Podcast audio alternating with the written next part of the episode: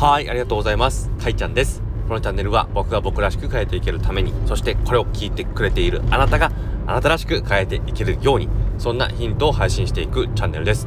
今回は、えー、マーケット感覚ということについて話そうと思います。チキリンさんという社会派ブロガーの方が書かれているマーケット感覚を身につけようという本がとても面白くて、前回からこの本の話をさせていただいています。このマーケット感覚というのは、まあ、価値ですね。価値だとか商品なんかが取引されている場面をリアルに思い描く能力のようなものです。でこれがないとあのいろんなものがどういうふうに売れていくのかだとか、まあ、こういった商品が出てきてそれが果たして売れるのか売れないのかとかいうことだけではなくてもうちょっと広い意味での市場の動きマーケットの動きみたいなものが見えるようになってくるよっていう話なんです。これが分かってるとそういったものが分かるようになるよということですね。でこのマーケットというのをちゃんと理解しようとした時に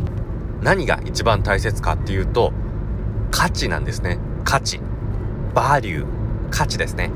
この価値をちゃんと正しく理解できるようになりましょうとチキリンさんは言ってるわけなんです。そしてこの価値を理解する話の中で面白い例えが出てきて、えーと、お米屋さんの話があったんですね。今から私たちは江戸時代のお米屋さんのことを考えてみましょうと。いうわけです。でお米屋さんがあります。お米屋さんがあってお米が欲しいよっていう人がたくさんいるわけなんですね。でそういった状況の中お米屋さんがその地域に一つしかなかった。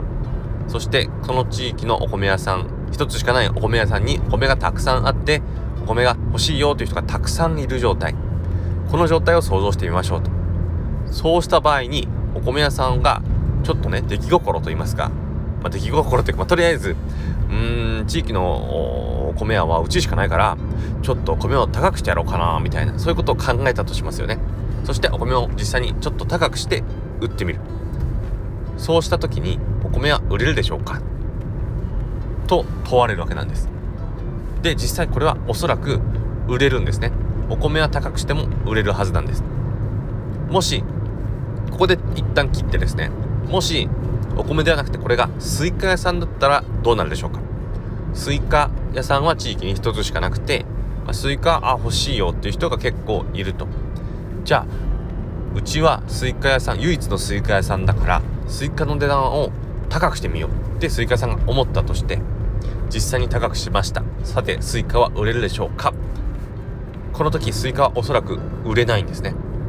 これがなぜかというとお米とスイカの持つ価値というのがそれぞれ全く意味が異なっているからなんですね、まあ、価値というよりも意味と言ってもいいのかもしれません。これはもちろんスイカ屋さんだとかお米屋さんをなんかディスってるとかそういうわけではなくてその持っている意義みたいなものが違うよっていう話だからです。お米の持っている価値っていうのは食卓に欠かせない主食っていう価値があるんですね。けどもスイカってのは甘くて美味しい、まあ、スイーツ的な嗜好品的な価値なんですよね。スイカの持ってる価値というのは。これに対してまあお米はもう必要不可欠みたいなところの価値があるのでそういった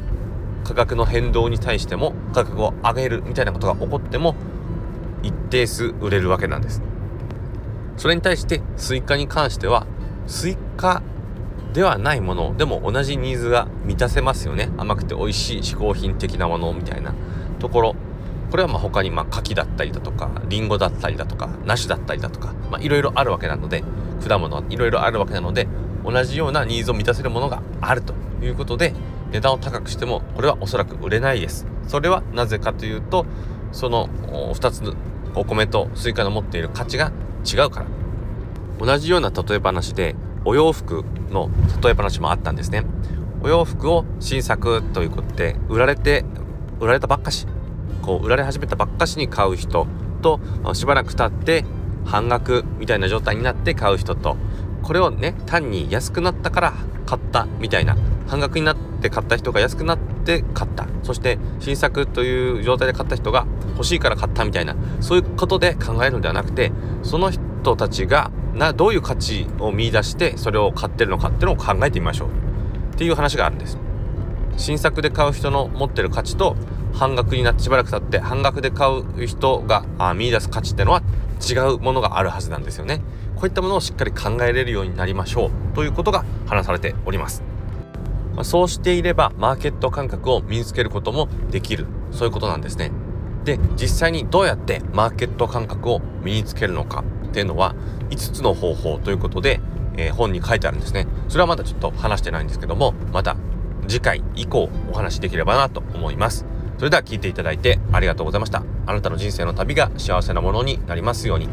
苦しみが消えますように、願いが叶いますように、そしてあなたの進んでいく未来が穏やかで美しく素晴らしいものでありますように。それでは